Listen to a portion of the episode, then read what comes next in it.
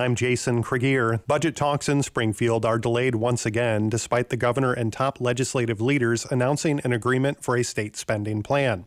Camera Cutinello has more. Senate President Don Harmon said during a joint press conference yesterday afternoon that he was hopeful the Senate would pass the budget before midnight. The Senate did not meet that goal. Harmon said last night that the reason the spending plan didn't get a vote was because ultimately there wasn't consensus among lawmakers in both chambers. He said the Senate would not take action until House members agreed to the more than 3,000 page budget. Harmon said the Senate will hear public testimony on the plan before calling it for an expected vote in the chamber today.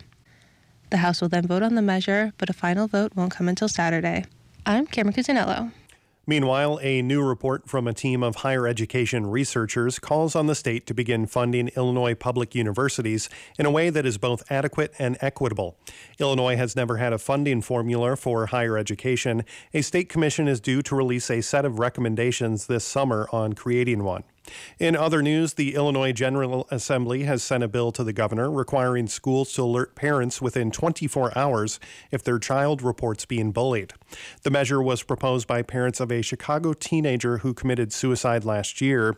They told lawmakers they were not informed their child was being bullied. Democratic Senator Sara Feigenholtz says this is the beginning of a renewed push by the Illinois legislature to combat bullying in schools. This bill is a slight dial up to get administrators of schools and all of us a little bit more aware of what's going on with kids who are victims to this behavior the bill will also require the Illinois State Board of Education to create an anti bullying model policy. Schools will then use this to develop their own individual policies. Chicago is set to host the Democratic National Convention next summer, an event that party leaders project could generate up to $150 million in tax revenue. But hosting the event will also cost just as much, if not more.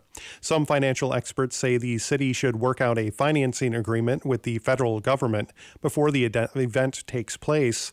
Meanwhile, party leaders are looking to private donors to help cover the costs.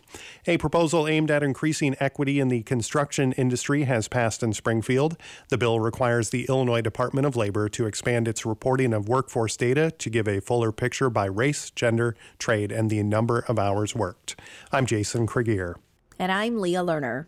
The Illinois Department of Natural Resources is stressing the importance of boating safety as boating season begins. One of the most important reminders from DNR is to wear a life jacket whether you're on a motorboat, kayak, jet ski, or paddleboard. Safety education head Cody Gray says it could save your life. Of the six fatalities that we had in 2022, uh, we had six waterway fatalities or boating fatalities, and four of the six fatalities were not wearing life jackets or vests. All boats must have a life jacket for each person on board, and kids under 13 are required by law to wear a vest. Last year in Illinois, 52 boating accidents were reported, and conservation police arrested 72 people for drunk boat driving. An advocate for the survivors of Catholic cleric child sexual abuse says she's hopeful the investigation by the Illinois Attorney General's office will encourage more people to step forward with their stories. Melanie Sakoda is the Survivor Support Coordinator for the Survivors Network of Those Abused by Priests, or SNAP. She says there are likely more survivors who haven't yet come forward. It can take decades for victims to come forward, and I think people should be allowed to speak their truth when they're ready.